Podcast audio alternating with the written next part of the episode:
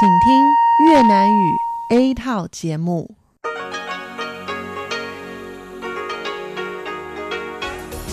Đây là Đài Phát thanh Quốc tế Đài Loan RTI.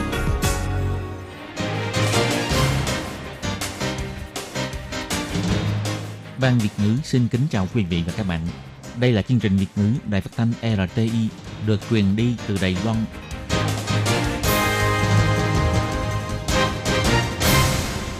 Khi Nhi xin chào các bạn. Các bạn thân mến, các bạn đang đón nghe chương trình của Ban Việt ngữ Đài Tiếng Nói RTI được truyền thanh từ Đài Loan. Hôm nay là thứ Tư, ngày 16 tháng 10 năm 2019, tức nhằm ngày 18 tháng 9 năm kỷ hợi âm lịch. Chương trình của ngày hôm nay bao gồm các nội dung như sau. Mở đầu là phần tin tức thời sự Đài Loan, tiếp đó là chuyên đề tiếng Hoa cho mỗi ngày, cẩm nang sức khỏe và cuối cùng là chuyên mục ống kính rộng. Mở đầu là phần tin tức thời sự Đài Loan với các tin như sau.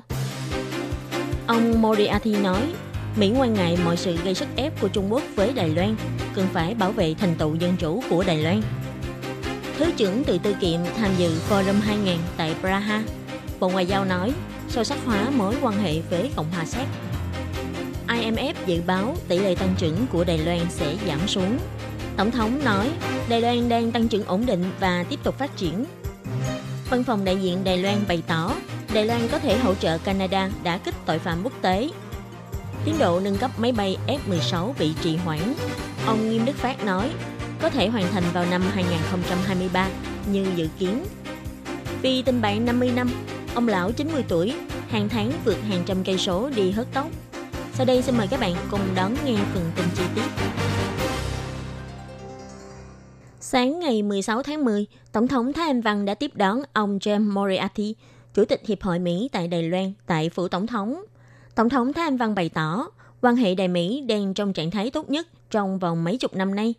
Trong đó phải kể đến đối thoại tư vấn quản lý dân chủ Thái Bình Dương, Ấn Độ Dương, đường đầu giữa Đài Loan và Mỹ, được tổ chức vào tháng 10 năm 2019.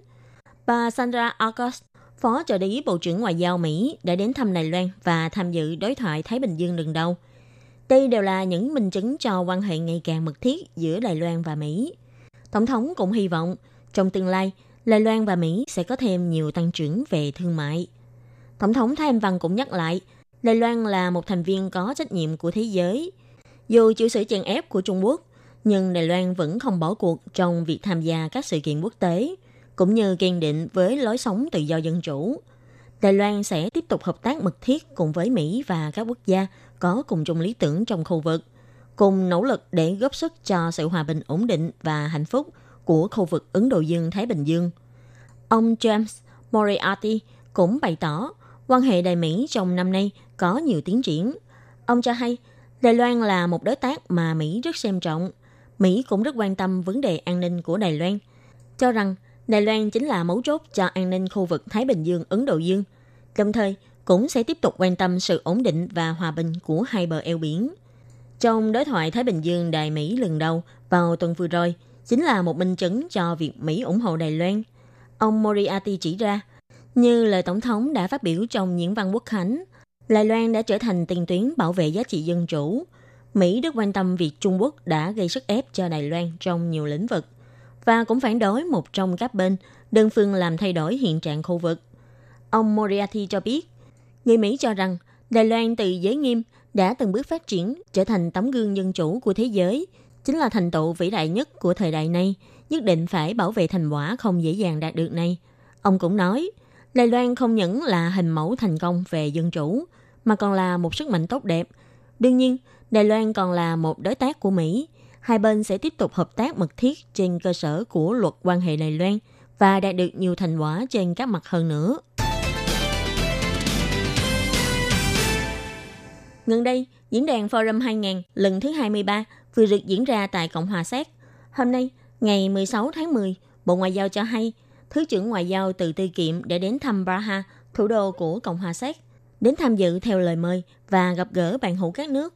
Ngoài ra, trong thời gian đến thăm Séc, ông còn tham dự hoạt động liên quan diễn đàn của Thanh thanh Cộng hòa Séc về chủ đề giải phóng Trung Quốc, Synopsis, và các hoạt động liên quan do Quỹ Dân chủ Đài Loan tổ chức để tăng thêm sự hiểu biết của cộng đồng quốc tế về Đài Loan, vân vân, nhằm sâu sắc hóa mối quan hệ hợp tác giữa Đài Loan và Cộng hòa Séc. Người phát ngôn của Bộ Ngoại giao, bà Âu Giang An nói, Đài Loan và Cộng hòa Séc sẽ cùng chia sẻ giá trị dân chủ. Hai nước có cùng quan điểm chung về vấn đề tự do, dân chủ, dân quyền. Sự hợp tác của chúng ta trong mọi lĩnh vực cũng vô cùng mật thiết. Trong tương lai, sẽ dựa trên sự chia sẻ thành quả cộng hưởng, sâu sắc hóa mối quan hệ hợp tác giữa Đài Loan và Cộng hòa Séc. Cựu Tổng thống Cộng hòa Séc, ông Václav Havel, đã sáng lập diễn đàn Forum 2000 từ năm 1996 để nhằm quảng bá giá trị dân chủ, đảm bảo nhân quyền và tăng cường xã hội dân sự. Từ ngày 13 đến ngày 15 tháng 10 năm nay, đã tổ chức diễn đàn lần thứ 23 tại Praha. Trong danh sách đại hội lần này, không những có thể nhìn thấy quốc kỳ của Trung Hoa Dân Quốc và logo của Quỹ Dân Chủ Lài Loan, ông Từ Tư Kiệm còn được mời tham dự đại hội bàn tròn Václav Havel và tòa đàm lại sảnh. Đây cũng là lần đầu tiên quan chức cấp cao của Đài Loan được mời tham dự diễn đàn. Ông Từ Tư Kiệm cũng nhấn mạnh, Đài Loan là quốc gia thường xuyên bị Trung Quốc chèn ép, chịu sự ảnh hưởng của văn hóa Trung Hoa, nhưng lại có thể thực hiện dân chủ. Bản thân Đài Loan chính là một câu chuyện dân chủ thành công, đáng được cộng đồng quốc tế nhìn nhận. Những năm trước đây, mục tiêu để được tham dự diễn đàn cũng chính là muốn để cho thế giới biết được câu chuyện về Đài Loan. Theo báo cáo mới nhất của Quỹ tiền tệ quốc tế IMF, dự báo tỷ lệ tăng trưởng kinh tế toàn cầu năm nay là 3%, còn tăng trưởng kinh tế của Đài Loan năm nay và năm sau dự báo sẽ hạ xuống lần lượt chỉ còn 2% và 1,9%. Khi trả lời phỏng vấn vào ngày 16 tháng 10, Tổng thống Thái Anh Văn cho biết, dù tình hình kinh tế thế giới có nhiều thăng trầm với nhiều yếu tố bất ổn, nhưng kinh tế Đài Loan vẫn đang trong trạng thái tăng trưởng ổn định, tiếp tục phát triển. Tổng thống cho hay, căn cứ theo dự đoán của nhiều tổ chức kinh tế, trong thời gian sắp tới, kinh tế Đài Loan vẫn sẽ tiếp tục có xu hướng tăng trưởng ổn định. Ngoài dự báo ban đầu, tiếp theo các tổ chức vẫn sẽ tiếp tục điều chỉnh. Việc điều chỉnh lên xuống các chỉ số dự báo là cả một quá trình. Do IMF dự đoán tỷ lệ tăng trưởng kinh tế của Đài Loan năm 2019 và năm 2020 có sự chênh lệch so với dự đoán của Phòng Dự toán Ngân sách Viện Hành chính Đài Loan, với tỷ lệ tăng trưởng năm nay đạt 2,46% và năm 2020 sẽ đạt 2,58%. Và đây cũng đã trở thành tiêu điểm để Ủy ban Tài chính Viện Lập pháp chất vấn ông Châu Trạch Dân, chủ nhiệm phòng dự toán ngân sách. Tuy nhiên, ông Châu Trạch Dân cũng nhấn mạnh IMF khác với phòng dự toán ngân sách Đài Loan, không dựa vào các chỉ số thực tế, chỉ là sử dụng mô hình để phỏng đoán. Vì thế, ông tin rằng tỷ lệ tăng trưởng của Đài Loan năm 2019 và năm 2020 nhất định sẽ tốt hơn so với dự đoán của IMF. Cũng như năm 2017, IMF đã từng dự đoán sai tỷ lệ tăng trưởng của Đài Loan. Ông Chu Trạch Dân cũng cho hay, hiện nay dự đoán tỷ lệ tăng trưởng của quý 1 và quý 2 đã đa mắt. Vì thế, căn cứ theo số liệu hiện có, ông tin rằng có thể đạt được mục tiêu. Ông cũng tin rằng có thể đạt được mục tiêu về tăng trưởng kinh tế của năm 2020. Ông Trần Văn Nghi, trưởng đại diện Văn phòng Kinh tế Văn hóa Đài Bắc tại Canada, đã gửi thư cho báo chí Canada, nhấn mạnh việc chính phủ Đài Loan luôn dốc sức để đả kích tội phạm xuyên quốc gia. Nhưng nếu muốn loại bỏ điểm mù, thì nhất định phải vượt qua trở ngại chính trị, giúp Đài Loan có thể tham gia vào tổ chức cảnh sát hình sự quốc tế Interpol và Văn phòng Liên Hiệp Quốc về phòng chống ma túy và tội phạm. Vào ngày 14 tháng 10, Thời báo The Hill Times của Canada đã đăng bức thư do ông Trần Văn Nghi gửi. Ông chỉ ra, theo báo cáo mới nhất của Văn phòng Liên Hiệp Quốc về chống ma túy và tội phạm, các tổ chức tội phạm quy mô lớn của Đông Nam Á và kẻ rửa tiền đã biến Đông Nam Á thành trung tâm chủ yếu sản xuất và vận chuyển ma túy. Khi các tổ chức tội phạm này ngày càng bành trướng thành tổ chức xuyên quốc gia, chính phủ các nước cần phải chung tay hợp tác thì mới có thể đả kích những tội phạm xuyên quốc gia này. Ông Trần Văn Nghi cho rằng, mức độ tin cậy của cảnh sát và an ninh công cộng của Đài Loan có bậc xếp hạng rất cao trên thế giới, cho thấy chính phủ Đài Loan đã có nhiều nỗ lực trong công việc đả kích tội phạm xuyên quốc gia – Mặc dù Đài Loan đã có những cố gắng đáng được biểu dương trong xử lý các vấn đề tội phạm xuyên quốc gia, nhưng đôi khi vẫn cảm thấy lật bất tòng tâm. Nguyên nhân là vì những hành động phạm tội, trong đó bao gồm buôn bán ma túy, ngày càng được mở rộng quy mô, được điều khiển từ nhiều quốc gia. Vì yếu tố chính trị, Đài Loan đã bị loại trừ khỏi Tổ chức Cảnh sát Hình sự Thế giới Interpol, không được chia sẻ các thông tin tình báo quan trọng liên quan trong việc phòng chống tội phạm quốc tế, nên đã phát sinh ra các điểm mù. Muốn loại bỏ điểm mù này, nhất định phải vượt qua trở ngại chính trị, giúp Đài Loan có thể tham gia vào Tổ chức Cảnh sát Hình sự Quốc tế và Văn phòng Liên Hiệp Quốc về chống ma túy và tội phạm. 142 chiếc máy bay F-16AB của không quân đang được công ty AIDC nâng cấp lên thành F-16V. Nhưng trong báo cáo đánh giá của Trung tâm Dự toán thuộc Viện Lập pháp cho biết, thời gian xuất xưởng của máy bay bị trì hoãn. Nếu tiến độ khôi phục sau đó không như dự kiến, e rằng sẽ ảnh hưởng đến sức chiến đấu phòng thủ vùng trời của Đài Loan. Dư luận xã hội cũng đặt câu hỏi nghi ngờ rằng việc nâng cấp máy bay F-16AB bị trì hoãn là do hãng EADC đang phải tập trung mọi sức lực cho máy bay huấn luyện cao cấp thế hệ mới.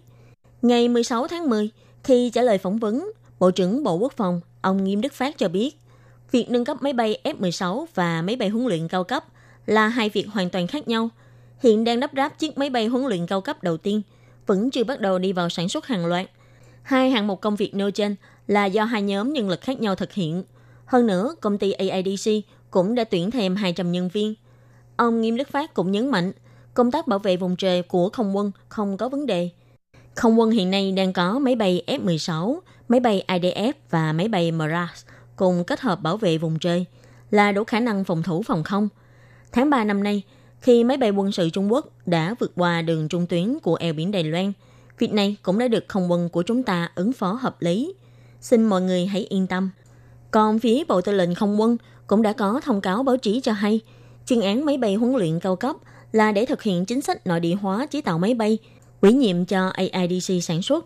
Còn việc nâng cấp máy bay F-16AB là do thời gian đầu thực hiện đã phát sinh sự cố nằm ngoài dự kiến, nên khiến tiến độ không như dự tính ban đầu. Hai việc này không liên quan với nhau, dù có ảnh hưởng nhưng vẫn không có đối lập. Bộ Tư lệnh Không quân chỉ ra, để kế hoạch nâng cấp máy bay triển khai đúng tiến độ, đã tích cực hỗ trợ để công ty AIDC trao đổi với phía Mỹ – để đội ngũ nhân viên thực hiện kế hoạch có thể nghiên cứu thảo luận, khắc phục các khó khăn cải tạo ban đầu, cải thiện quy trình nâng cấp và đẩy nhanh thời gian xuất xưởng, có thể hoàn thành toàn bộ kế hoạch vào năm 2023 như dự kiến.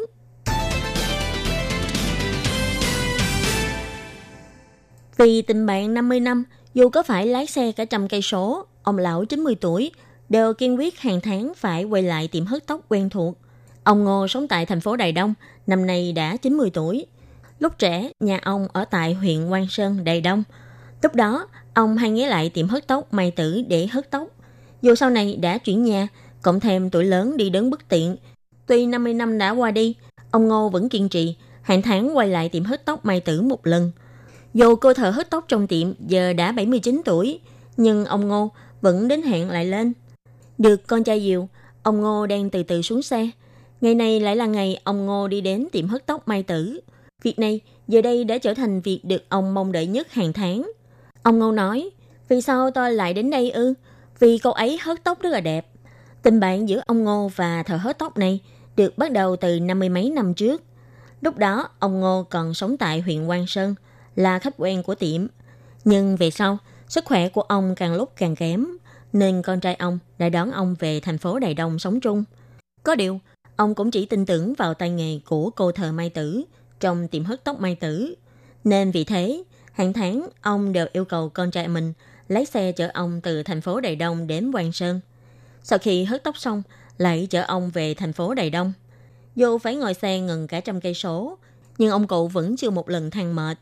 Theo con trai của cụ nói, mỗi lần đến đây đều thấy cô ấy đang hớt tóc cho khách, chưa bao giờ thấy cô Mai Tử nghỉ cả. Vì cô Mai Tử hớt tóc cho khách quanh năm, nên vì thế, ông Ngô đến khi nào cũng được phục vụ tận tình. Nhiều lần, cô Mai Tử thấy bạn mình phải đi đường xa xôi đến ủng hộ mình, muốn miễn phí cho người bạn lâu năm này, nhưng ông Ngô lại không đồng ý. Và có lẽ vì thế, nên mối tình bạn già này đã có thể duy trì hơn nửa thế kỷ. Và giờ đây, chuyến đi hớt tóc định kỳ này cũng trở thành công việc được ông Ngô mong đợi nhất hàng tháng. Các bạn thân mến, bản tin thời sự Đài Loan của ngày hôm nay do khí nhị biên tập và thực hiện cũng xin tạm khép lại tại đây. Cảm ơn sự chú ý lắng nghe của quý vị và các bạn. Xin mời các bạn tiếp tục đón nghe các phần tiếp theo của chương trình do Ban Việt ngữ thực hiện. Xin thân ái chào tạm biệt các bạn.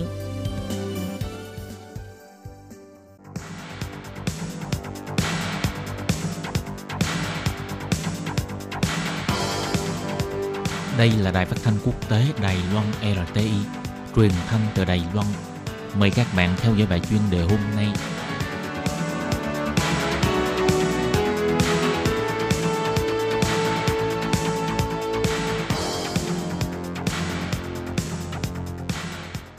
Hello, tôi Kim xin kính chào các bạn. Hoan nghênh các bạn đã đến với bài chuyên đề ngày hôm nay.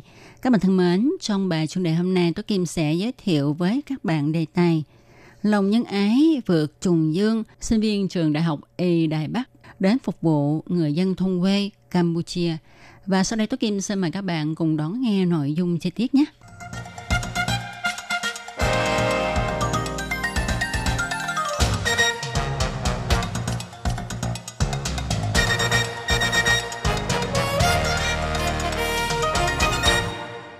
Các bạn thân mến, sinh viên trường Đại học Y Đài Bắc thành lập đội phục vụ y tế Phi Dương đã đến vùng thôn quê xa xôi của Campuchia nhiều lần trong vòng 5 năm nay để tiến hành thăm khám bệnh và giáo dục vệ sinh y tế công cộng.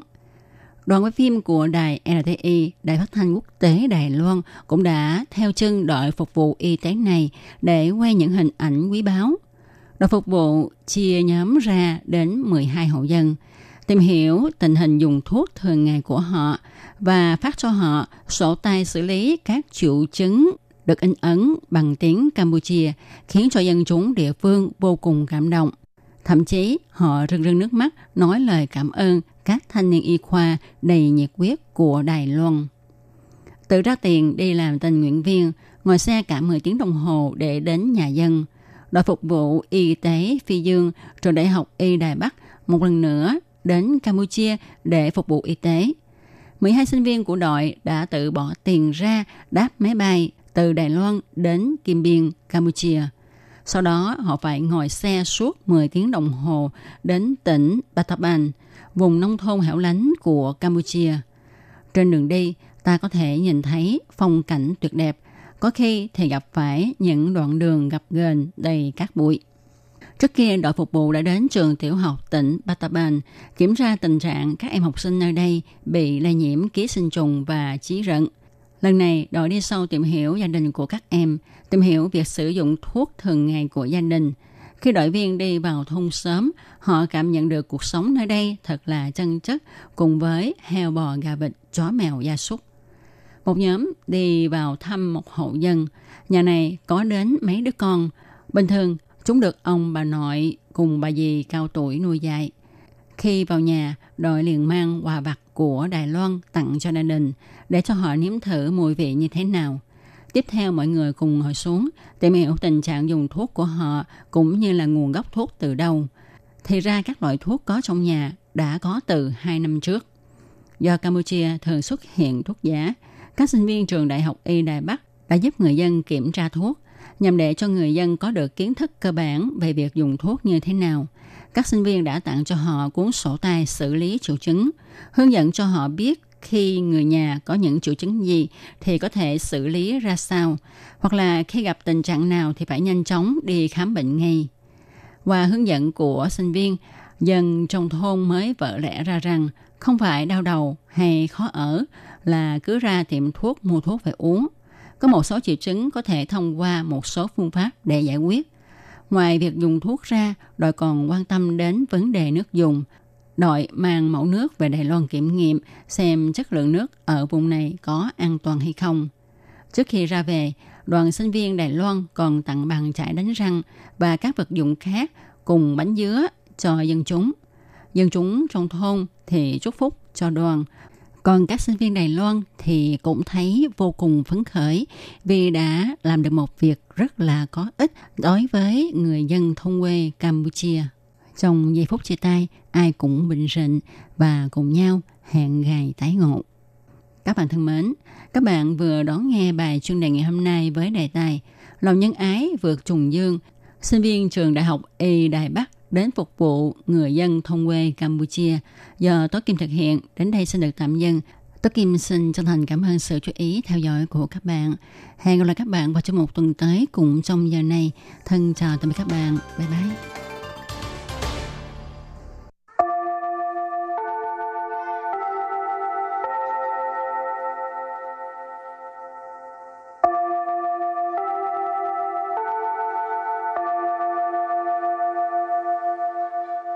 Xin mời quý vị và các bạn đến với chuyên mục Tiếng Hoa cho mỗi ngày do Lệ Phương và Thúy Anh cùng thực hiện.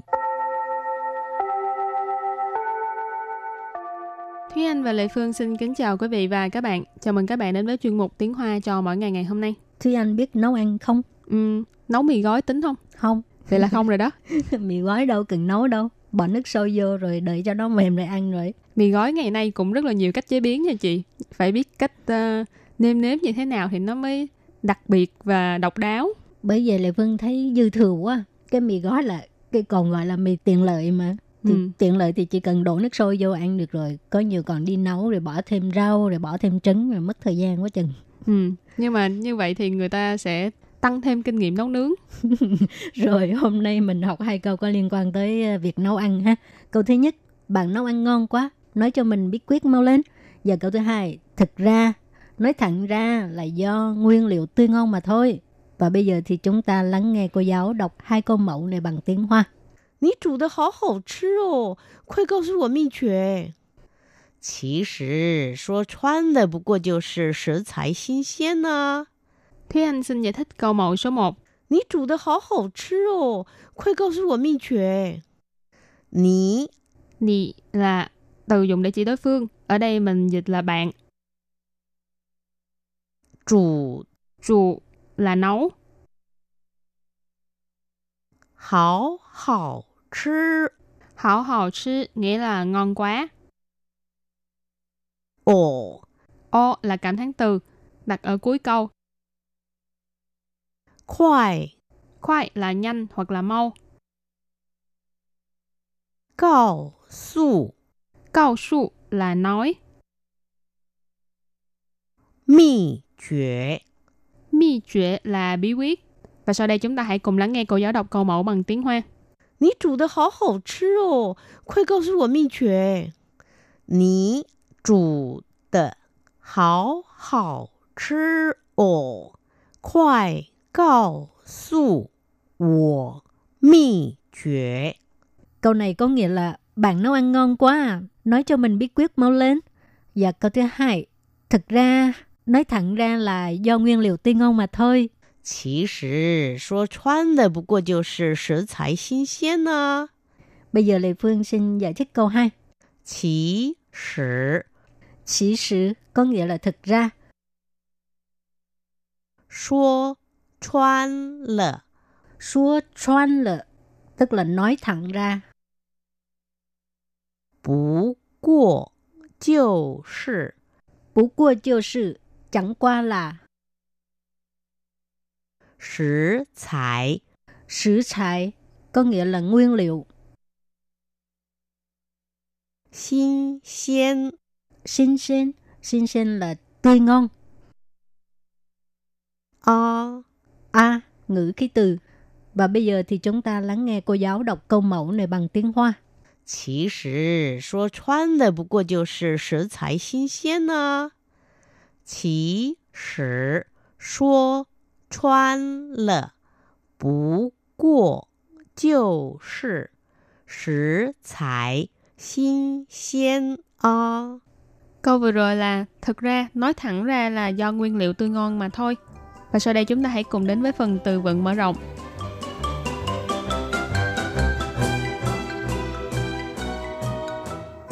食谱，食谱， Sử phụ nghĩa là sách dạy nấu ăn.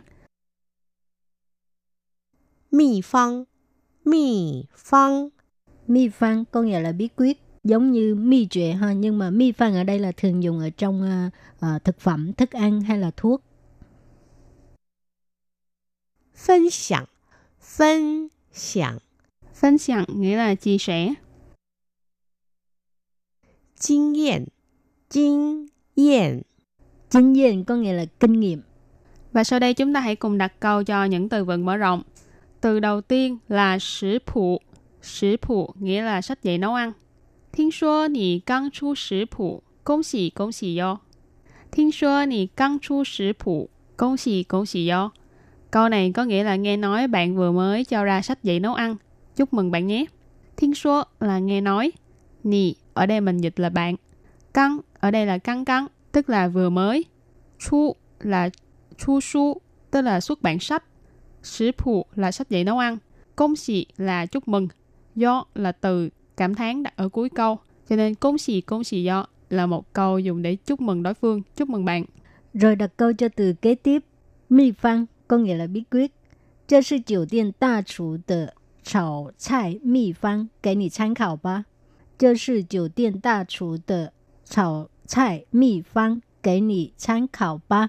Câu này có nghĩa là đây là cái uh, bí quyết làm món xào của đầu bếp khách sạn. Cho bạn tham khảo nhé. Chơ sự đây là Triều Tiên tức là khách sạn. Ta chủ tức là đầu bếp. Những người đầu bếp mà nổi tiếng ha, hoặc là đầu bếp chính thì gọi là ta chủ. Xào chai ở đây có nghĩa là làm món xào. Mi phan có nghĩa là bí quyết. Cái ni tham khảo ba. Cái tức là cho. Tham khảo là tham khảo. Bà trợ từ đặt cuối câu. Và đặt câu cho từ kế tiếp là phân 享, nghĩa là chia sẻ. 好东西就是要跟好朋友分享。好东西就是要跟好朋友分享。Câu này có nghĩa là thứ gì tốt là nên chia sẻ với bạn tốt. Hào tông xì. Tông xì ở trong tiếng Hoa mình có rất là nhiều cách dịch. Ngoại trừ là phương hướng ra là hướng đông và hướng tây thì nó còn là từ thay thế cho rất là nhiều từ khác như là uh, một vật gì đó. Ở đây thì là uh, hào tông xị mình có thể dịch là uh, những gì tốt hoặc là những việc gì tốt những điều gì tốt. Chiêu sư dạo là cần phải hoặc là thì phải. Kinh là với hào phận dụ là bạn tốt phân sẵn là chia sẻ. Cho nên câu này có nghĩa là những gì tốt thì phải chia sẻ với bạn tốt. Rồi đặt câu cho từ cuối cùng. Kinh nghiệm tức là kinh nghiệm. 有没有人可以分享开早餐店的经验？有没有人可以分享开早餐店的经验？Ờ, có ai có thể uh, chia sẻ kinh nghiệm mở tiệm ăn sáng không? Mở quán ăn sáng không? Dầu mấy hầu rỉnh, tức là có ai không? Khởi có thể. Phân享tức là chia sẻ. Khai ở đây là mở. Chào餐店 tức là quán ăn sáng, tiệm ăn sáng, khai chào chán tiền tức là mở ờ, quán ăn sáng, kinh nghiệm tức là kinh nghiệm. Và tiếp sau đây chúng ta hãy cùng ôn tập lại hai câu mẫu của ngày hôm nay. Mời cô giáo đọc hai câu mẫu bằng tiếng Hoa.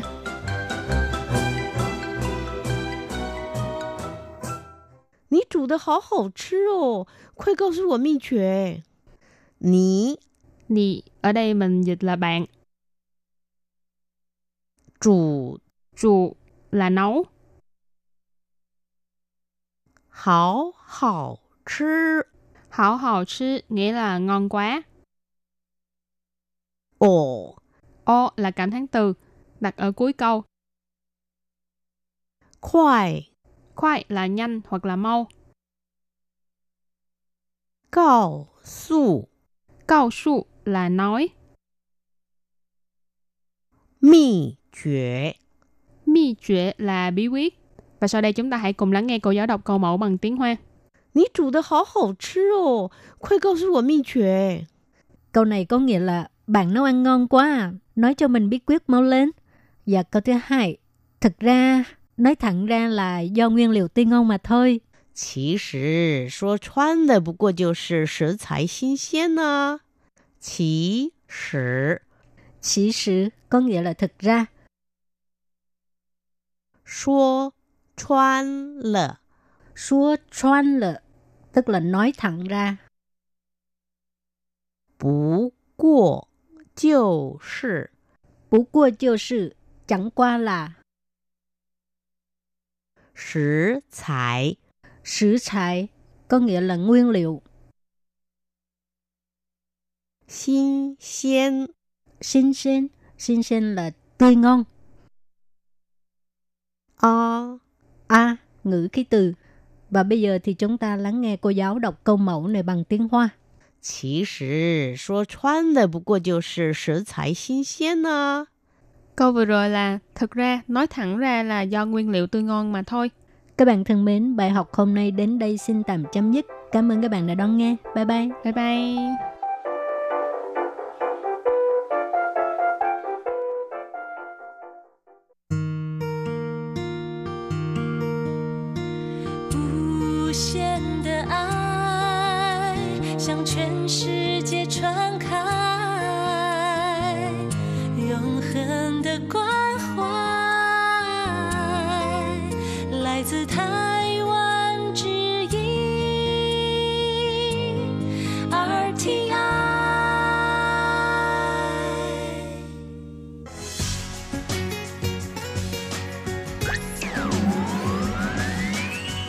Vị đang đón nghe chương trình Việt ngữ Đài RTI truyền thanh từ Đài Loan. Mời các bạn theo dõi tiết mục Cẩm nang sức khỏe do Tố Kim thực hiện. Tiết mục Cẩm nang sức khỏe sẽ cung cấp những thông tin về sức khỏe cho các bạn tham khảo, chăm sóc tốt sức khỏe mình Tôi Kim xin kính chào các bạn, hoan nghênh các bạn đã đến với chương mục cẩm nang sức khỏe ngày hôm nay. Các bạn thân mến, thì hôm trước ha có một người bạn nói với Tố Kim là cô ấy bị sạn thận. Khi nó phát bệnh thì đau đến không chịu nổi và khổ sở lắm. Với một hạt sỏi, một hạt sạn nhỏ như vậy mà có thể làm cho chúng ta đau đớn đến thế hay sao?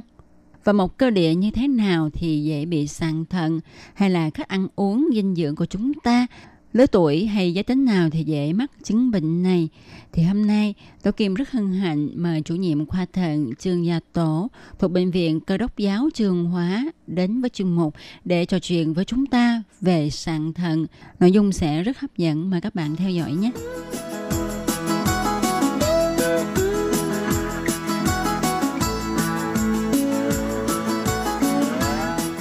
Tôi Kim xin chào chủ nhiệm Trương Gia Tổ. Xin chào các bạn nghe đây. Trước hết, xin hỏi chủ nhiệm một câu là khi người bị sạn thận thì có phải là trong thận của người đó có một hạt sạn thật hay không?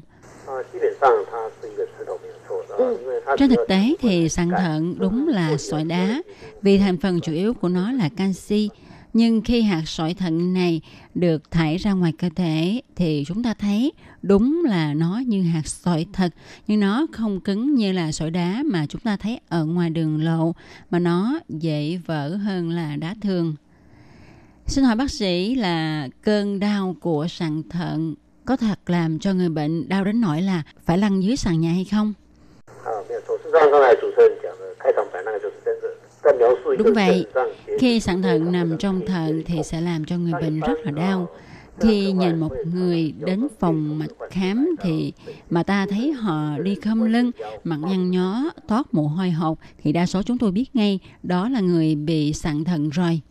Nhưng thưa bác sĩ, có nhiều người cho biết là trước khi phát hiện mình bị sạn thận thì họ không có triệu chứng báo trước gì cả, rồi đột nhiên đau dữ dội.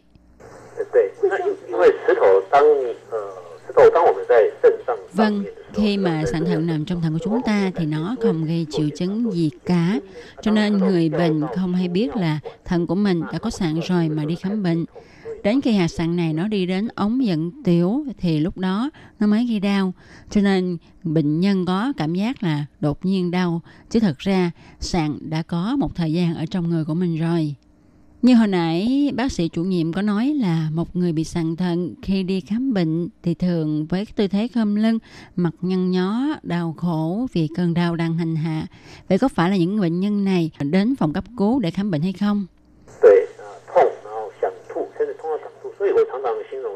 Đúng vậy, vì họ rất đau và có cả triệu chứng buồn nôn, nôn ói. Cho nên ta có thể nói là cơn đau quặn thận là một cơn đau rất là ghê gớm. Nó đau quặn bệnh nhân đổ mồ hôi hột. Lúc này thì cho uống thuốc giảm đau thường thì không có kết quả gì cả.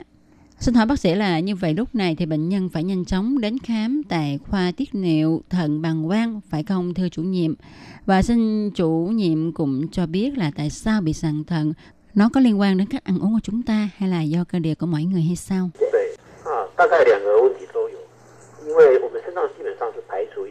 Đúng, chúng ta phải đến khám khoa tiết niệu, thận hay bằng quang. Thật ra thì hai vấn đề này đều có liên quan đến việc sinh ra sạn thận. Vì thận là cơ quan thải lượng nước dư thừa và chất dư thừa trong cơ thể ra. Một khi cơ thể của chúng ta có chứa quá nhiều chất axit urique, oxalat hay là canxi vân vân mà cơ thể phải thải ra ngoài qua thận thì các chất này sẽ dần dần tích lũy, động lại trong thận, tạo thành sỏi. Thêm vào đó, chúng ta ra nhiều mồ hôi mà uống nước vào thì ít. Vân vân thì nó sẽ làm cho sỏi thận ngày một lớn lên. Thưa chủ nhiệm, như vậy thì sạn thận cũng có thể là cho chúng ta uống nước ít gây nên. Vậy nó có liên quan đến thức ăn hay không? Theo như tôi thấy thì trong một gia đình có người bị sỏi thận, có người thì không bị. Nguyên nhân tạo thành sỏi của mọi người không hoàn toàn giống nhau, nhưng có hơn một nửa số người bị sạn thận có liên quan đến cơ địa. Nói là có liên quan đến cơ địa là do thông thường thì trong cơ thể khỏe mạnh thì thận sẽ hấp thu lại một số canxi nhưng với một số người lượng canxi trong cơ thể dễ mất. Thêm vào đó do thói quen ăn uống hay là thói quen uống ít nước. Với lại khi họ ăn thêm những thực phẩm có chứa nhiều oxalat như là cải chân vịt, rau muống, trà đặc, cà phê, sô cô la, bột cám, ngũ cốc vân vân. Nhưng các bạn cũng đừng quá lo sợ khi dùng những cái thực phẩm này, trừ phi chúng ta ăn thật nhiều thì mới có thể gây sạn thận. Nhưng mà hồi nào giờ thì các bạn cũng đâu có nghe ai nói là vì mình ăn cải chân vịt nhiều quá mà gây ra sạn thận phải không? Cho nên các bạn cũng đừng lo. Vậy xin hỏi chủ nhiệm là việc sinh ra sạn thận có liên quan đến việc ăn thịt hay không? Về thịt thì ta có thể nói là khi ta ăn nhiều đàn động vật thì nó sẽ sản sinh nhiều axit uric, phosphat làm tăng nguy cơ tạo sỏi. Nhưng không phải ai ăn nhiều thịt cũng đều bị sạn thận. Theo lời của bác sĩ thì sạn thận có liên quan đến cơ địa. Vậy thì có phải có liên quan đến gia tộc bệnh sử của gia đình hay không? Ừ, có phân nửa số người bị sạn thận có liên quan đến gia tộc, tức là trong gia đình của họ có người bị sạn thận. Còn một vấn đề nữa cũng xin hỏi bác sĩ chủ nhiệm là tuổi tác có liên quan đến khả năng mắc sỏi thận hay không? Vâng, vâng tuổi tác có liên quan chứ. Thông thường thì lứa tuổi dễ mắc chứng sỏi thận là từ 13 đến 50 tuổi. Có một số người do mắc bệnh bẩm sinh về trao đổi chất của cơ thể, cho nên cơ thể của họ sẽ tạo thành sỏi ở tuổi 25. Có người thì trễ hơn 50 tuổi, họ mới phát hiện bệnh, nhưng đa số người mắc bệnh sỏi thận thường gặp ở lứa tuổi từ 30 đến 50. Thưa bác sĩ, tại sao đến 30 tuổi chúng ta mới bị sỏi thận ạ? À? Có phải sỏi tích lũy dần dần đến lúc đó sỏi mới lớn mà gây triệu chứng hay không? Vâng, đúng vậy. Vậy à, bác sĩ chủ nhiệm cũng có thể cho thính giả biết là sỏi thận nó thích đối tượng giới tính nào, nó thích nam hay là thích nữ? À, à, sỏi thận thường gặp ở nam giới nhiều hơn là nữ giới với tỷ lệ là 2 1. Nhưng tỷ lệ giới tính mắc sỏi thận là do học môn hay là do hoàn cảnh làm việc ảnh hưởng gây nên và việc này đang được tiến một bước nghiên cứu. Nói như vậy thì không công bằng đối với nam giới hay bác sĩ ha. Như khi nãy bác sĩ nói là đa số bệnh nhân phát hiện mà mắc bệnh khi có triệu chứng đau phải đi cấp cứu hay là khi họ đi khám sức khỏe định kỳ. Vậy thì chúng ta phải làm thế nào để phát hiện sớm sỏi thận khi chúng còn nhỏ? Về sẵn thận lúc ban đầu không gây triệu chứng gì cả, mà không có triệu chứng gì thì người bệnh không biết mình đã có sẵn thận. Chỉ khi nào họ có cơ hội thực hiện siêu âm thận bằng quang hay là chụp hình xương, bác sĩ mới phát hiện ra là họ bị sẵn thận. Còn bình thường muốn phát hiện sẵn thận thì chúng ta phải xét nghiệm nước tiểu, xem kết quả xét nghiệm có phản ứng với máu ở trong đó hay không, hay thật sự có máu trong nước tiểu. Sau đó tiến một bước chụp x-quang để tìm xem có sỏi hay không. Theo bác sĩ nói thì sỏi thận thường bộc phát ở lứa tuổi từ 30 đến 50. Vậy những bạn nào ở lứa tuổi 30 trở lên, các bạn có thể 2 năm đi khám sức khỏe một lần. Vậy xin bác sĩ cho biết là bảo hiểm y tế của Đài Loan có hỗ trợ kinh phí cho việc khám sức khỏe định kỳ hay không? Đúng, một số kiểm tra cơ bản thì bảo hiểm y tế chi trả, cho nên tôi cũng kêu gọi mọi người nên tập thói quen định kỳ kiểm tra sức khỏe của mình. Bác sĩ ơi, nếu như mà chẳng may khi đi khám sức khỏe định kỳ phát hiện mình bị sỏi thận thì có phải mổ hay không ạ? À? Theo quan niệm y học thì khi sỏi thận không gây triệu chứng gì thì chúng tôi không xử lý nó. Điểm thứ hai là có cần phải mổ hay không thì ta phải xem nó lớn hay nhỏ và vị trí của nó nằm ở đâu. Ví dụ như là sỏi nhỏ khoảng 1 cm thì chúng tôi sẽ kiến nghị bệnh nhân là nên uống nhiều nước để thải nó ra ngoài. Nhưng mà nếu bệnh nhân vì phải di chuyển bằng máy bay, sợ lên máy bay phát đau thì chúng tôi sẽ xử lý bằng cách là tán sỏi ngoài cơ thể. Đây là một cách trị liệu tương đối an toàn. Chúng tôi chỉ áp dụng phương pháp mổ khi mà sỏi quá lớn Vậy tán sỏi ngoài cơ thể, như vậy thì người bệnh có cần phải nằm viện hay không, hay là họ có thể về nhà liền, thưa bác sĩ? Họ có thể được cho về nhà liền. Và như vậy thì bệnh nhân có đau không, thưa bác sĩ? Đau là khi sỏi bị tán nhỏ, rơi vào đường dẫn tiểu sau khi sỏi bị bắn nhỏ, nhưng mà có nhiều khi những hạt sỏi cũng hơi to, thì khi mà những cái hạt sỏi này rơi vào ống dẫn tiểu thì nó sẽ làm cho người bệnh đau nhiều Vậy tại sao khi mà sỏi rơi vào ống dẫn tiểu, người bệnh lại đau như vậy? Có phải nơi đây có nhiều thần kinh hay không, bác sĩ? Vâng, vì nơi đây có cơ chế bảo vệ của cơ thể. Bất kể một vật lạ nào rơi vào đây, cơ thể cũng sẽ ra tín hiệu gây nên chứng co thắt cơ. Mà cơn đau do cơ co thắt á, thì rất là đau. Cũng qua cơ chế này mà người bệnh có triệu chứng ói, đổ mồ hôi hột. Vậy tại sao khi mà sỏi rơi vào đây, à, cơ sẽ co thắt thì nó lại không thể tống hạt sỏi ra ngoài qua động tác co thắt được thưa bác sĩ? Vì các bạn nên biết là ống dẫn tiểu của chúng ta chỉ có 0,3 cm. Cho nên nếu có một vật lớn hơn 0,3 cm rơi vào đây thì để tống vật lạ này là một chuyện vô cùng khó khăn và sẽ rất là đau. Như bác sĩ nói là khi ta phát hiện sỏi thận qua khám sức khỏe định kỳ, sỏi còn nhỏ khoảng 1 cm thì bác sĩ khuyên bệnh nhân nên uống nhiều nước. Nhưng uống nhiều nước có hiệu quả hay không mà người ta thường nói là nên uống nhiều bia. Bác sĩ nghĩ sao?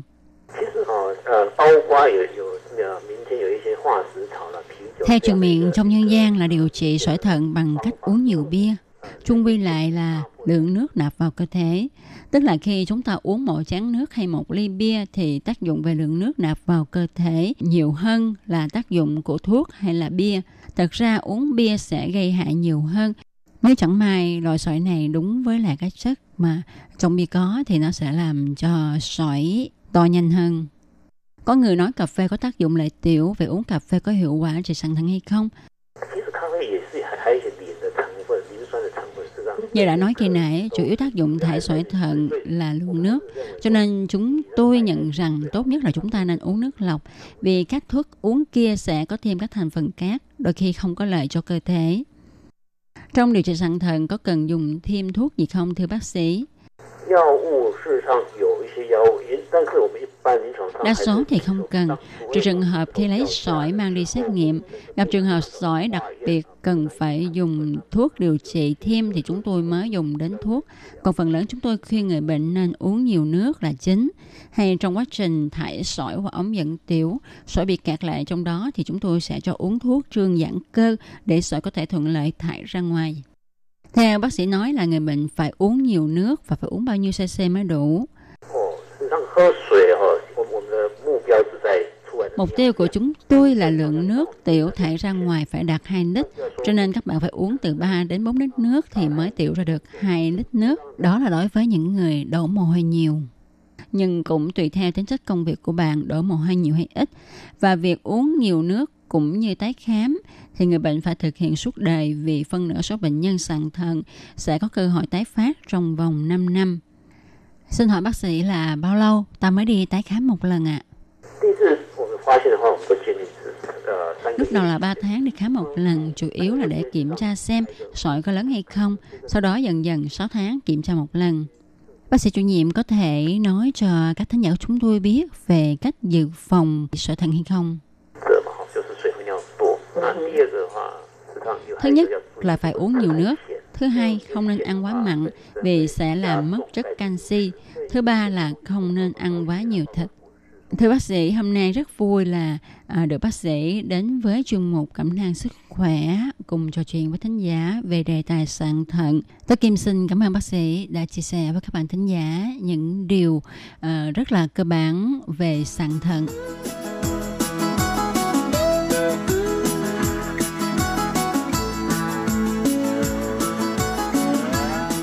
Các bạn thân mến, các bạn vừa đón nghe cho một cẩm nang sức khỏe ngày hôm nay do Tố Kim biên soạn và thực hiện với sự góp mặt của chủ nhiệm khoa thần Trương Gia Tổ thuộc Bệnh viện Cơ đốc giáo Trường Hóa. Tố Kim xin cảm ơn sự chú ý theo dõi của các bạn. Thân chào tạm biệt các bạn. Bye bye.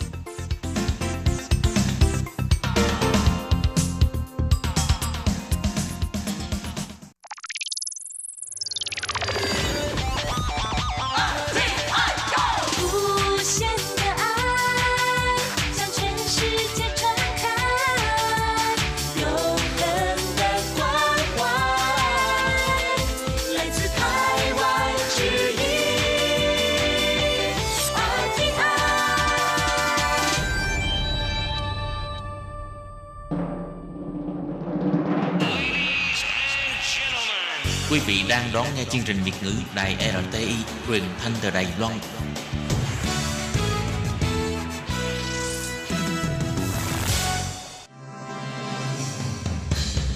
Hoan nghênh quý vị và các bạn đến với chuyên mục Ống kính rộng giới thiệu những thông tin Đài Loan liên quan tới ngoại giao, giáo dục, nông nghiệp, khoa học công nghệ, xã hội, vân vân do Hải Ly thực hiện.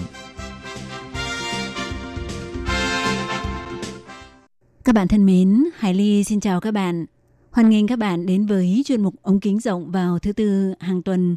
Thưa các bạn, trong đợt nghỉ quốc khánh vừa rồi, Đài Loan liên tiếp xảy ra những vụ tai nạn khiến một số nhân viên giao hàng của một số nền tảng đặt mua đồ ăn giao tận nơi qua phần mềm ứng dụng app bị tử nạn và bị thương trên đường đi giao đồ ăn cho khách hàng. Và sau một loạt các vụ tai nạn xảy ra, thì dư luận Đài Loan bắt đầu xôn xao về việc những nhân viên giao hàng làm việc cho các nền tảng kinh doanh kể trên không được đảm bảo về quyền lợi vì chủ doanh nghiệp không mua bảo hiểm cho họ với lý do họ không phải là nhân viên chính thức mà chỉ hợp tác theo dạng hợp đồng ủy thác gọi là trứng làn. Và dư luận cũng đặt câu hỏi nghi ngờ rằng đó là do doanh nghiệp lách luật để giảm chi phí, nhưng thực chất mối quan hệ giữa chủ doanh nghiệp các nền tảng giao đồ ăn tới tận nơi và nhân viên giao hàng chính là hợp tác theo kiểu hợp đồng trá hình để che đậy sự thật thuê lao động, trả trắng lản, chân cu dụng.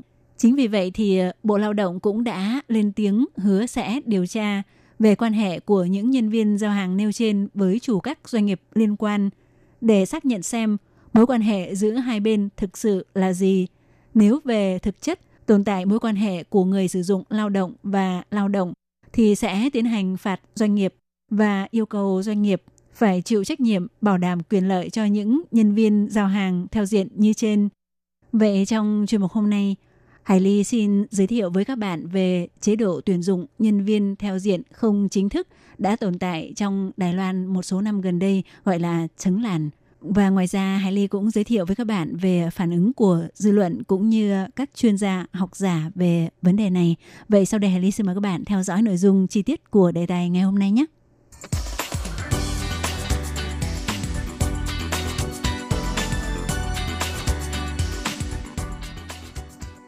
Thưa các bạn, thì theo quy định của pháp luật Đài Loan, có một số hạng mục công việc của các cơ quan doanh nghiệp được phép ủy thác cho các đơn vị hoặc cá nhân bên ngoài chịu trách nhiệm thực hiện theo kiểu khoán sản phẩm.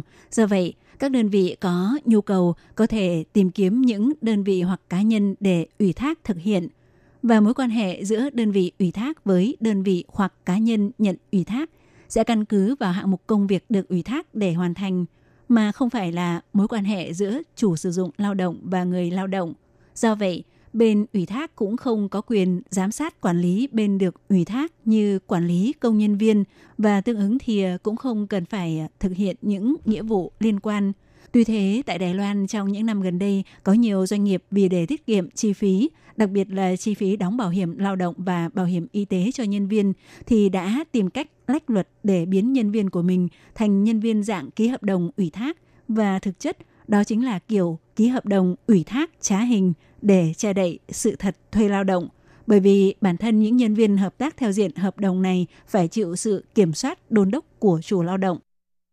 Vậy sự khác biệt giữa nhân viên diện hợp đồng ủy thác chống làn và nhân viên được doanh nghiệp tuyển dụng chính thức trên cơ sở mối quan hệ giữa chủ sử dụng lao động và người lao động cù dụng có gì khác biệt? Thì theo pháp lệnh của Đài Loan, quan hệ tuyển dụng chính thức giữa chủ sử dụng lao động và người lao động gọi là cù dụng được định nghĩa là do các bên đương sự thỏa thuận. Theo đó, một bên sẽ cung cấp dịch vụ lao động cho bên kia theo một khoảng thời gian nhất định hoặc không nhất định. Bên còn lại sẽ cung cấp hợp đồng thù lao. Còn quan hệ hợp đồng ủy thác theo hạng mục công việc chứng làn thì do các bên đương sự thỏa thuận, một bên sẽ chịu trách nhiệm hoàn thành hạng mục công việc nhất định nào đó cho bên kia. Đợi bên thực hiện hoàn thành thì bên ủy thác sẽ trả thù lao. Và sự khác biệt chủ yếu của hai hình thức tuyển dụng này đó là cách tuyển dụng chính thức trên cơ sở mối quan hệ giữa chủ lao động và người lao động thì ờ, giữa hai bên có mối quan hệ chỉ huy, giám sát, đôn đốc. Còn diện hợp đồng ủy thác theo hạng mục công việc trấn làn thì đúng như tên gọi của nó, chỉ cần một bên hoàn thành các công việc đã được ủy thác thì sẽ nhận được thù lao mà không phải chịu sự chỉ huy, đôn đốc, giám sát và sát hạch của bên kia. Người làm công việc dạng hợp đồng này cùng lúc cũng có thể hợp tác với nhiều đối tác cũng theo dạng hợp đồng ủy thác tương tự mà doanh nghiệp ký kết không được hạn chế người được ủy thác không được ký kết với các đơn vị khác. Và trong mối quan hệ kiểu hợp đồng ủy thác theo hạng mục công việc chứng làn, thì doanh nghiệp không có nghĩa vụ phải đóng bảo hiểm lao động cho người ký hợp đồng nhận ủy thác, mà bản thân người nhận ủy thác nếu muốn thì chỉ có thể tham gia bảo hiểm thông qua các công đoàn ngành nghề mà không thể tự đóng bảo hiểm lao động với tư cách cá nhân. Về mặt chi trả thù lao, chỉ cần hoàn thành công việc đã thỏa thuận thì doanh nghiệp phải trả thù lao cho người được ủy thác đó và đây là loại hình thù lao có tính chất không cố định hoặc không liên tục, tức không phải à, trả hàng tháng.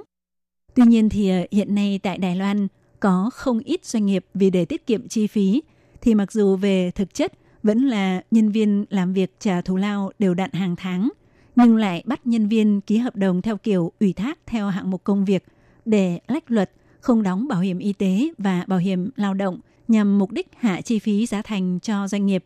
Chính vì vậy đã dẫn đến hiện tượng núp bóng dưới hình thức ký kết hợp đồng ủy thác lao động theo hạng mục công việc để che đậy sự thật thuê lao động trả trứng làn chân cu dụng, khiến cho những người lao động không nắm rõ quy định pháp luật bị thiệt thòi về quyền lợi. Bởi vì ờ, theo quy định của Đài Loan, nhân viên dạng ký hợp đồng lao động ủy thác theo hạng mục công việc chấn làn thì các loại bảo hiểm gồm bảo hiểm y tế, bảo hiểm lao động, bảo hiểm tai nạn nghề nghiệp – đều phải tự gia nhập các công đoàn ngành nghề và tự đóng tiền. Trong đó, người lao động phải chịu 60%, còn chính phủ chịu 40%. Còn nếu là nhân viên được tuyển dụng theo diện chính thức cu dụng thì về phần bảo hiểm bản thân người lao động chỉ phải chịu 20%, chủ lao động chịu 70% và chính phủ chịu 10%. Đồng thời, người làm việc thuộc diện hợp đồng nêu trên không được áp dụng chế độ mới về trợ cấp hưu trí của bảo hiểm lao động cũng không thể tham gia bảo hiểm việc làm thông qua các công đoàn ngành nghề. Vì vậy, sẽ không được chi trả các loại trợ cấp liên quan đến việc làm như trợ cấp thất nghiệp, trợ cấp xin nghỉ không lương để nuôi con hoặc trợ cấp tham dự vào thị trường việc làm sớm hơn.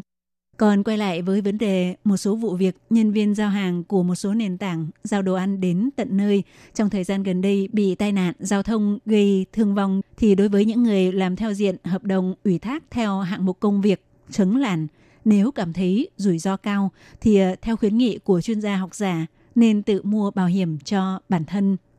Thưa các bạn, thì ờ, trong đợt nghỉ quốc khánh vừa rồi, hai nền tảng hai nền tảng giao đồ ăn đến tận nơi qua phần mềm ứng dụng app tại Đài Loan là Foodpanda và Uber Eats đã lần lượt xảy ra hai vụ tai nạn giao thông vào đêm 10 tháng 10 và ngày 14 tháng 10, khiến hai nhân viên giao hàng bị tử vong. Và mấy ngày vừa rồi cũng tiếp tục xảy ra những va chạm giao thông của các nhân viên giao đồ ăn đến tận nơi. Điều này đã làm dấy lên làn sóng thảo luận của dư luận Đài Loan về việc những nhân viên giao hàng của các nền tảng bán đồ ăn kiểu này không được bảo đảm về quyền lợi bởi vì họ ký kết với các nền tảng kinh doanh đồ ăn qua ứng dụng app là theo diện hợp đồng ủy thác trứng làn. Và do sức ép của dư luận và của Ủy viên lập pháp, Bộ Lao động đã nhanh chóng triển khai điều tra về lao động để xác nhận trên thực tế mối quan hệ giữa hai bên đúng là hợp đồng ủy thác hay là mối quan hệ giữa chủ sử dụng lao động và người lao động. Và trong trường hợp là quan hệ chủ lao động có sự chỉ huy, giám sát đôn đốc và điều hành công việc đối với các nhân viên giao hàng thì sẽ được nhận định là quan hệ tuyển dụng lao động chính thức và chủ lao động sẽ phải chịu trách nhiệm về tai nạn xảy ra khi nhân viên giao hàng đang trên đường đi giao hàng cho khách chứ không phải à, cứ chủ doanh nghiệp nói như thế nào hoặc trên giấy tờ ký kết giữa hai bên thể hiện như thế nào thì à, là như vậy. Và kết quả kiểm tra của Bộ Lao động đã được công bố rất nhanh. Mối quan hệ giữa chủ doanh nghiệp kinh doanh nền tảng giao đồ ăn tận nơi là Foodpanda và Uber Eats với hai nhân viên xấu số được xác định là mối quan hệ tuyển dụng lao động chính thức. Hơn nữa các doanh nghiệp này còn cố tình trì hoãn không cung cấp thẻ tên nhân viên, bảng kê tiền lương và ghi chép thời gian đi làm của nhân viên. Nếu việc cố tình không cung cấp thông tin có tình tiết nghiêm trọng thì cao nhất có thể bị phạt 1 triệu 750 nghìn đài tệ. Đối với việc này, các học giả bày tỏ lo ngại sau dịp này để tránh rắc rối thì các doanh nghiệp ngành này có thể sẽ từ bỏ hình thức ký kết hợp đồng ủy thác mà chuyển sang sử dụng nhân viên phái cử phải triển. Ngoài ra cũng có những chuyên gia học giả thì nêu đề xuất hy vọng chính phủ có thể sửa đổi chính sách để những người đi làm theo diện ký hợp đồng nhận ủy thác có thể tự tham gia đóng bảo hiểm lao động và bảo hiểm tai nạn nghề nghiệp với tư cách cá nhân. Thì theo giáo sư Thành Chi ước, khoa nghiên cứu lao động trường Đại học Chính trị cho rằng doanh nghiệp vì để giảm thiểu trách nhiệm, giảm chi phí nhân sự, khi Bộ Lao động nhận định mối quan hệ giữa doanh nghiệp và nhân viên giao hàng là quan hệ tuyển dụng lao động chính thức mà không phải quan hệ ký kết hợp đồng ủy thác thì có khả năng doanh nghiệp sẽ chuyển sang áp dụng các hình thức sử dụng nhân sự khác, ví dụ như hợp tác với công ty phái cử thay thế cho những nhân viên giao hàng hiện tại. Giáo sư Thành Chi ước cũng chỉ ra, một số chuỗi cửa hàng fast food có một bộ phận nhân viên giao hàng là tuyển dụng chính thức, còn ngoài ra có một bộ phận còn lại là thông qua công ty phái cử Pai Triển Công Sư.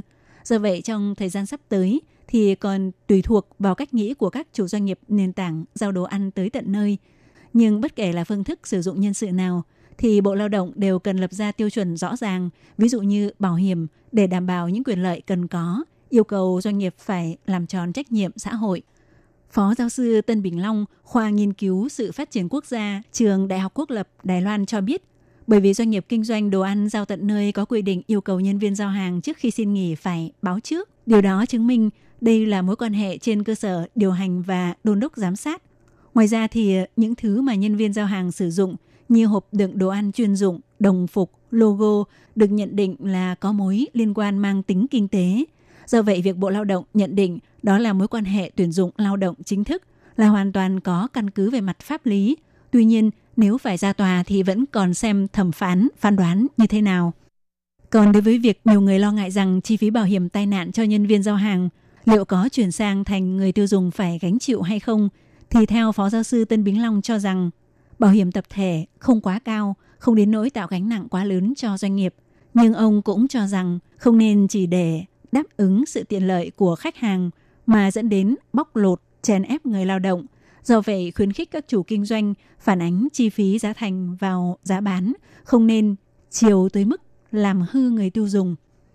Giáo sư Tân Bính Long nhấn mạnh, đương nhiên, hy vọng mối quan hệ tuyển dụng lao động chính thức và mối quan hệ hợp đồng ủy thác sẽ được làm rõ, nhưng cũng lo ngại rằng nếu nói rõ cho doanh nghiệp biết những điểm nào là thuộc quan hệ tuyển dụng lao động chính thức thì doanh nghiệp sẽ loại trừ những điều kiện đó ra và chuyển thành hình thức ký kết hợp đồng lao động ủy thác.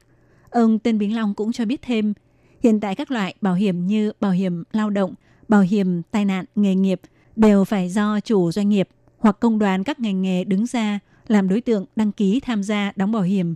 Nhưng do hình thức công việc trong khoảng chục năm nay đã khác trước, ngày càng đa dạng hơn – nếu chỉ căn cứ theo bảng phân loại ngành nghề do Tổng ban Dự toán và Thống kê Viện Hành Chính lập ra, thì e rằng có nhiều người làm theo diện ký hợp đồng ủy thác sẽ không tìm được công đoàn ngành nghề phù hợp để gia nhập. Do vậy, hy vọng chính phủ sửa đổi chính sách để những người tự làm việc không có chủ thuê có thể tham gia bảo hiểm hoặc hỗ trợ những lao động thuộc các loại hình công việc mới thành lập công đoàn. Các bạn thân mến, chuyên mục ống kính rộng hôm nay giới thiệu về đề tài quan hệ tuyển dụng lao động chính thức và quan hệ ký kết hợp đồng lao động ủy thác cũng xin được khép lại tại đây. Hải Ly xin thân ái chào tạm biệt các bạn. Bye bye! Quý vị và các bạn thân mến, xin mời quý vị và các bạn truy cập vào trang web Đài RTI để đón nghe chương trình phát thanh tiếng Việt vn.rti.org.tvk